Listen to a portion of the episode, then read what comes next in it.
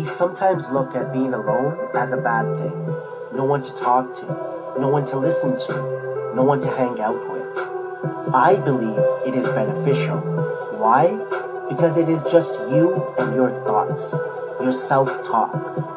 No one but yourself to have a discussion with. This can really have an impact when you are alone. It gives you a chance to let your mind run free without judgment. Well, you may still judge yourself.